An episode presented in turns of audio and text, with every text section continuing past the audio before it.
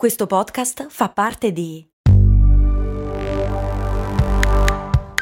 Voice Podcast Creators Company. Max Corona, che sarei io, presenta Storie di Brand, un entusiasmante viaggio back in the future alla scoperta delle storie che si nascondono dietro i marchi più famosi. Bentornati affezionati viaggiatori nel tempo qui su Storie di Brand. Nell'episodio di oggi andremo a togliere un altro po' di polvere da una delle storie più gloriose dell'economia americana, la storia del cioccolato Mars. Nella scorsa puntata abbiamo presentato il miliardario dal cuore d'oro Milton Hershey, capace di creare non solo un'industria ma un'intera città a sua immagine e somiglianza, diventando il signore indiscusso di un settore in rapida ascesa. Milton, come forse ricorderete, è un uomo ben voluto da tutti, ma in un piccolo paese dell'Ovest un enigmatico signor nessuno giura solennemente di spodestarlo dal suo trono. Ma chi è quest'uomo e perché è così dannatamente motivato a vincere questa battaglia senza esclusione di colpi? Tenetevi forte perché oggi andremo a scoprire proprio la vita di quell'uomo che barcollante spingeva quel carretto un uomo la cui forza di volontà cambierà per sempre il volto dell'America.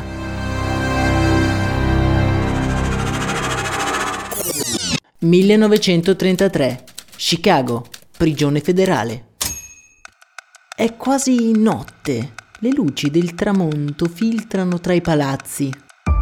Ci troviamo per le strade di una Chicago semideserta, dilaniata prima dalle guerre tra bande mafiose e poi dalla crisi economica post-crollo del mercato del 29. Poche auto rumorose rompono il silenzio ovattato e lugubre della scena. Palazzi di mattoni di medie dimensioni circondano un grattacielo dall'aria sinistra.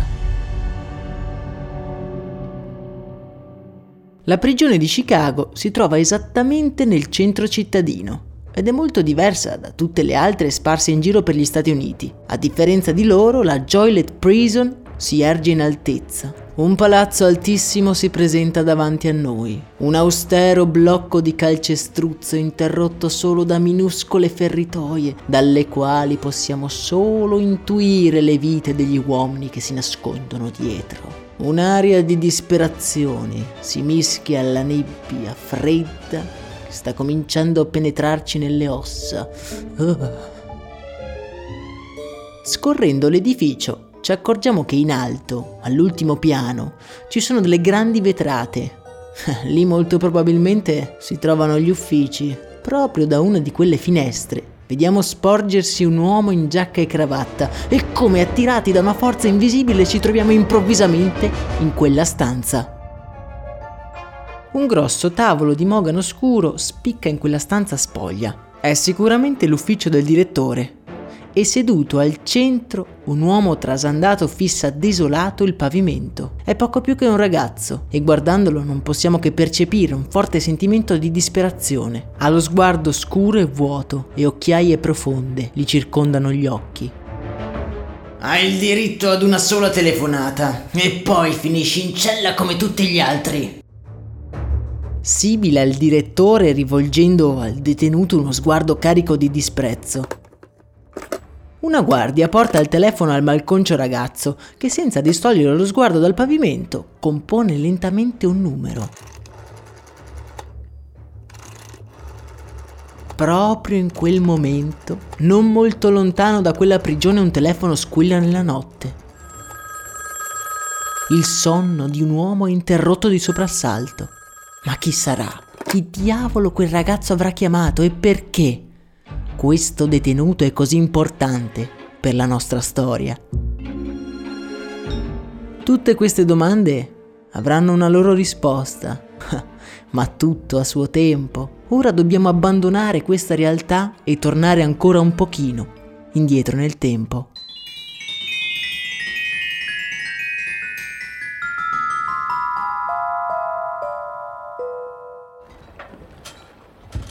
Ci troviamo a Minneapolis nel 1890. L'anonimo porto sul fiume Mississippi è da poco diventato uno snodo nevralgico dell'economia nazionale, trasformandosi in un centro di media borghesia americana. Lontane dal porto cominciano a comparire delle eleganti casette bianche, nelle quali piano piano vengono ad abitare famiglie normali, in cerca della tanto agognata tranquillità economica. Queste famiglie troviamo anche la famiglia Mars. George lavora in un'azienda di caffè mentre la moglie bada alla casa e al loro figlioletto appena nato, il piccolo Frankie. Anna, la moglie, ha occhi solo per suo figlio e giocano insieme tutti i giorni nel giardino di fronte casa. È estate, il sole scalda e il piccolo Frankie si diverte rincorrendo le colorate farfalle. All'improvviso però il piccolo sembra inciampare e cade nell'erba. Ma niente di strano, direte voi. Un bambino che corre, beh, ci sta che cada.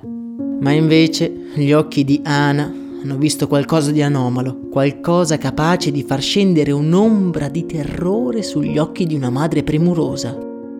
Purtroppo dobbiamo ricordare che siamo alla fine del 1800 e la vita delle persone è appesa ad un filo sottilissimo. L'esistenza delle giovani famiglie è governata dal terrore, un nome che si ha paura di pronunciare, un morbo che come un ladro codardo ruba i sogni dei più piccoli. Dal 1870 la poliomelite è un'epidemia e la vita di una famiglia può essere stravolta da un momento all'altro. Dopo alcuni giorni il responso è chiaro. Il giovane Frankie ha contratto la malattia e bruscamente la situazione peggiora. Sono mesi durissimi, Ancora non c'è una cura, il vaccino comparirà solo nel 1954 e malgrado la maggior parte degli infetti siano asintomatici, il piccolo Frankie non ha questa fortuna e il morbo si diffonde per il suo corpo, provocando danni irreparabili. In questa situazione disperata, sua mamma Ava cerca in tutti i modi di tenerli sul morale, li legge libri, organizza dei semplici giochi e soprattutto li tiene compagnia cucinando i suoi piatti preferiti. Lei in realtà è una pessima cuoca, ma lì in quella cucina i due si divertono. Guardare i disastri della madre diverte Frank e la sua leggerezza lo mette di buon umore. Un buon umore che lo accompagna fino alla tanto agognata guarigione, un processo che però lascia delle cicatrici indelebili. La polio costringe Frank su una sedia a rotelle, a malapena si regge in piedi ed è parzialmente paralizzato.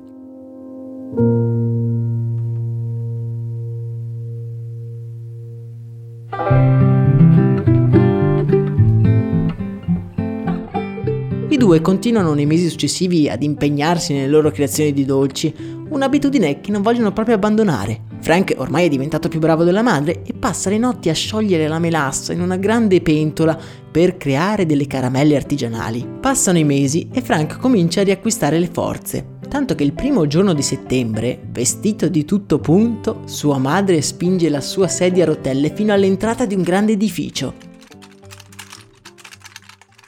Frankie è elettrizzato. È il suo primo giorno di scuola.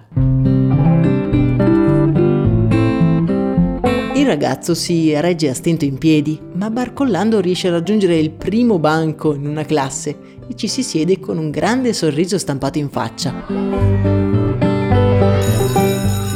Arrivata l'ora dell'intervallo, come uno sciame di api i bambini si precipitano in cortile dove cominciano a rincorrersi come pazzi. Arrivato titubante in cortile, Frank li guarda con un misto di invidia e imbarazzo. Lui si regge a malapena in piedi, è tagliato fuori da tutto, dai giochi e anche dalla sua tanto agognata ricerca dell'amicizia. Frank però non si perde d'animo e piano piano si avvicina al cortile dove tutti stanno giocando, convinto di poter dire la sua nel delicato equilibrio delle amicizie. Sua madre infatti quella mattina gli aveva messo in tasca una cosa, un superpotere aveva detto, utile per farsi dei nuovi amici. Entrato in cortile, Frank alza la voce e dice: Ehi, ne volete una?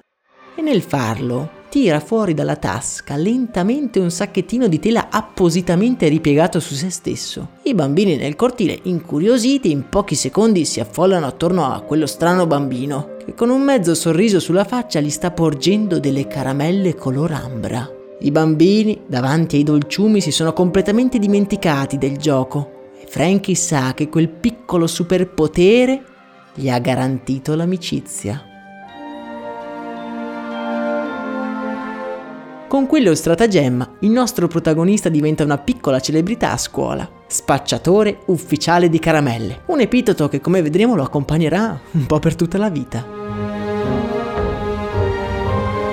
Gli anni passano e Frank i suoi pomeriggi li impegna nella realizzazione di piccoli dolcetti che, come aveva detto sua mamma, si erano rivelati il suo superpotere. Che poi, a dire la verità, le caramelle di Frank sono proprio buone, più buone di quelle che si trovano nelle drogherie della città. E piano piano i prodotti del nostro protagonista arrivano anche a solleticare i palati dei genitori dei suoi compagni di classe che incuriositi cominciano ad ordinarne una grande quantità ai propri figli. Beh, se continuerà così potresti quasi venderle, le dice sua madre guardandolo con un sorriso complice. Frank non ci aveva pensato. Ma in effetti, perché no? Racimolare qualche soldo sarebbe stato davvero divertente. Comincia così a vendere caramelle e piccoli cioccolatini dopo scuola e incredibilmente scopre che le persone non solo sono disposte ad essere sue amiche per un cioccolatino, ma sono anche addirittura disposte a pagare. Frank successivamente ricorderà gli anni dell'infanzia dicendo Le caramelle mi hanno dato quello che la malattia mi aveva tolto. La sera sperimenta nuovi gusti e il giorno dopo gira per i negozi vendendo le sue creazioni non più ai genitori dei suoi compagni di classe, ma addirittura ai negozi. Gli affari vanno bene e Frank è il ragazzo più popolare del quartiere. Ha molti amici e addirittura esce con le ragazze, tanto che nel 1902, a malapena diciottenne, decide di sposarsi con Ethel, ragazza ammaliata dallo spirito imprenditoriale del nostro protagonista. I due si amano e poco dopo nasce il piccolo Forrest. La famiglia riesce a mantenersi con l'attività di Frankie e in poco tempo riescono a sistemarsi in una modesta casa di periferia. Questo è solo l'inizio. Frank ne è convinto, il meglio deve ancora venire, le sue caramelle, il suo superpotere lo avrebbero condotto alla ricchezza e alla tranquillità.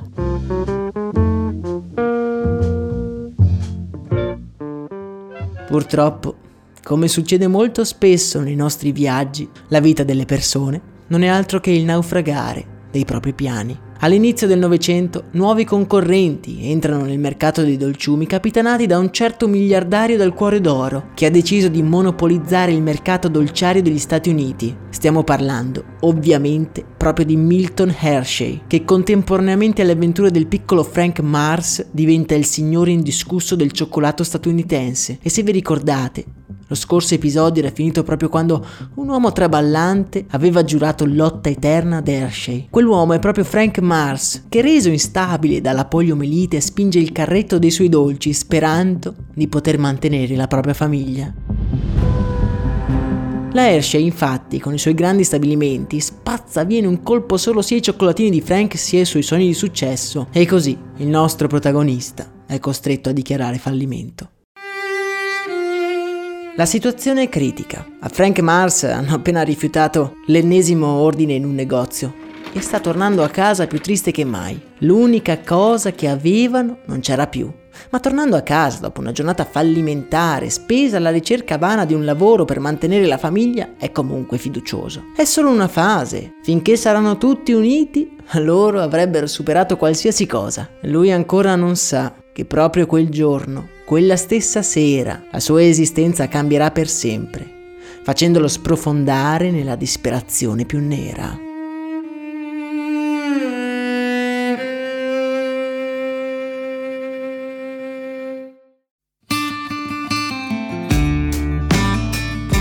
Siamo a Minneapolis.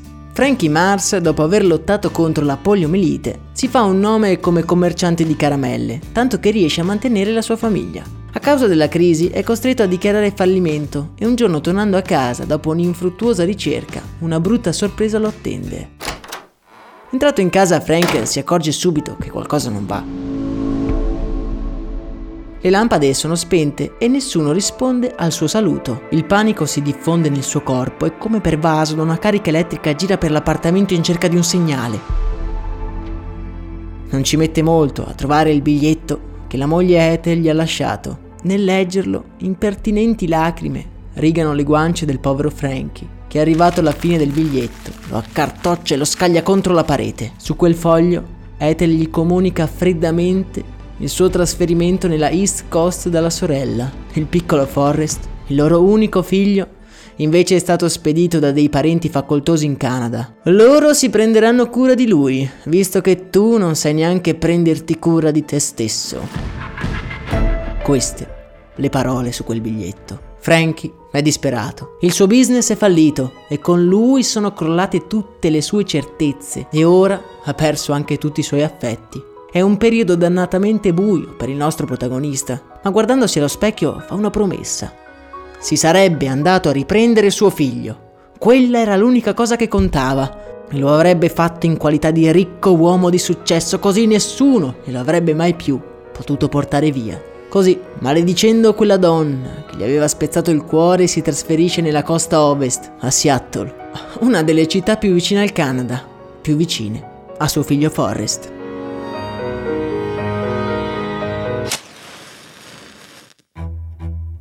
La vita del candy maker non è facile neanche a Seattle, purtroppo. Frank vive in una cantina e passa le giornate girovagando per la città, pregando i negozianti di comprare un po' delle sue caramelle. Nel suo girovagare incontra anche una donna, commessa in uno di questi negozi, che subito le entra in simpatia. Si chiama anche lei Ethel, proprio come la sua ex moglie. Ma questa, pensa Frank, questa è diversa. I due si innamorano e vanno a vivere assieme. Ethel si dimostra fin da subito una valida compagna di squadra e supporta Frankie in ogni aspetto dell'attività.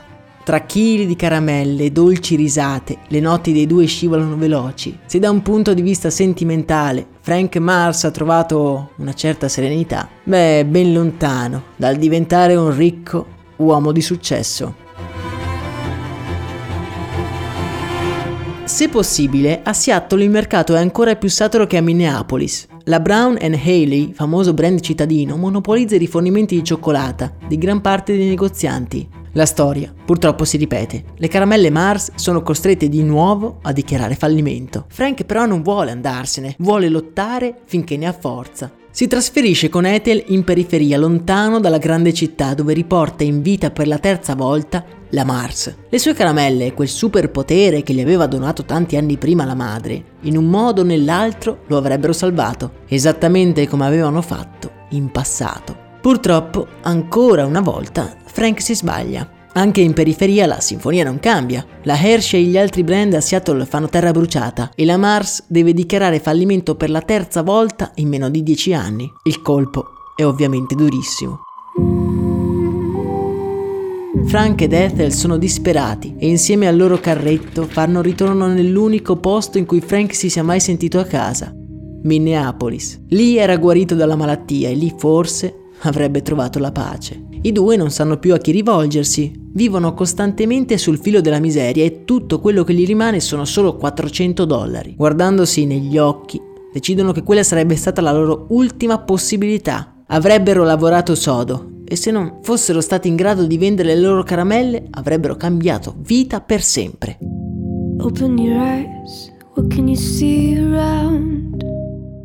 In un monolocale, nei sobborghi di Minneapolis, la coppia lavora giorno e notte senza sosta. Alle 3 del mattino Frank si alza per cucinare le caramelle, le barrette di cioccolata a mano e al sorgere del sole Invece Ethel prende quell'amato, odiato carretto e passa in rassegna tutti i rivenditori di dolci della città, nella speranza di rubare qualche microscopica quota di mercato all'odiato Milton Hershey. Frank è convinto di non poter battere Milton sul prezzo e allora, nelle sue notti insonni, progetta una nuova barretta mischiando insieme noccioline, caramello e cioccolato. La chiama Mar O Bar e ben presto i commercianti cominciano a richiederla ad Ethel, che entusiasta riporta la notizia a Frank.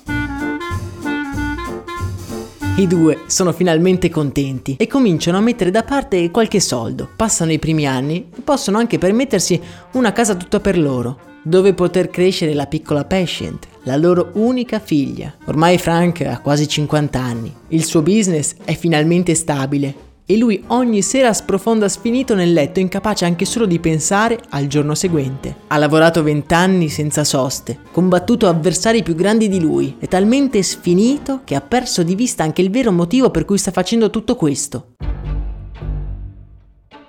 L'abitudine e la routine lo hanno avvolto, cancellando un ricordo doloroso dal suo cuore. Ma come spesso accade, Non ha importanza quanto tempo possa passare, quanto lontano andrai. Il tuo passato tornerà sempre a bussare alla tua porta, anche quando meno te lo aspetti. In casa Mars è notte e tutti dormono. Tutto è pronto per una nuova, estenuante giornata di lavoro. La calma è immobile, quando un suono rompe il silenzio della notte.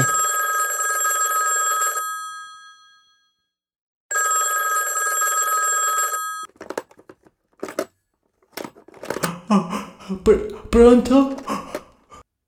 Risponde un assonnato Frank. Papà, sono Forrest, tuo figlio. Mi serve il tuo aiuto. Frank rimane di sasso, paralizzato. Forrest, il suo piccolo Forrest, come aveva fatto a dimenticarselo? Seguendo il cavo del telefono arriviamo a Chicago, dove dall'altro capo della cornetta c'è un ragazzo con un vestito trasandato che impaurito fissa inerme il pavimento. Ci troviamo all'ultimo piano della prigione federale, proprio dove è iniziata la nostra storia. L'uomo che avevamo visto, il detenuto, a cui era stata concessa una sola telefonata, è proprio Forrest Mars, figlio dimenticato del protagonista di questo episodio. Ma come mai è in prigione? Che cosa ha fatto tutti questi anni in cui suo padre ha perso il ricordo della sua stessa esistenza? I nostri dubbi verranno presto chiariti, anche perché guardando quel giovane detenuto, noi vediamo ardere nei suoi occhi il fuoco della vendetta. Una vendetta covata per anni e pronta a spazzare via qualsiasi cosa incontri.